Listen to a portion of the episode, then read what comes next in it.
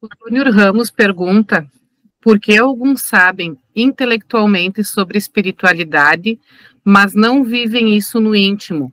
O que torna isso possível? Sentir, viver no íntimo?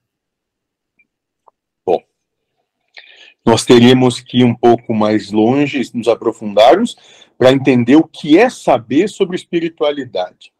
Porque esse saber nada mais é do que a declaração de entendimento que cada um tem. E isso é absolutamente individual e particular.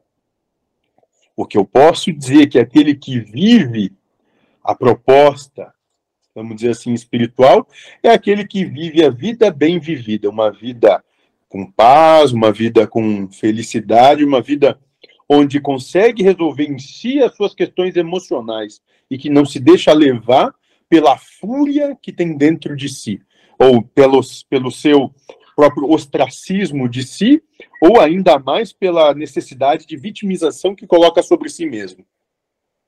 Esse talvez seja aquele que está muito mais próximo do que vocês chamam de elevação espiritual, posto que no próprio livro dos espíritos consta lá que espírito elevado é espírito feliz.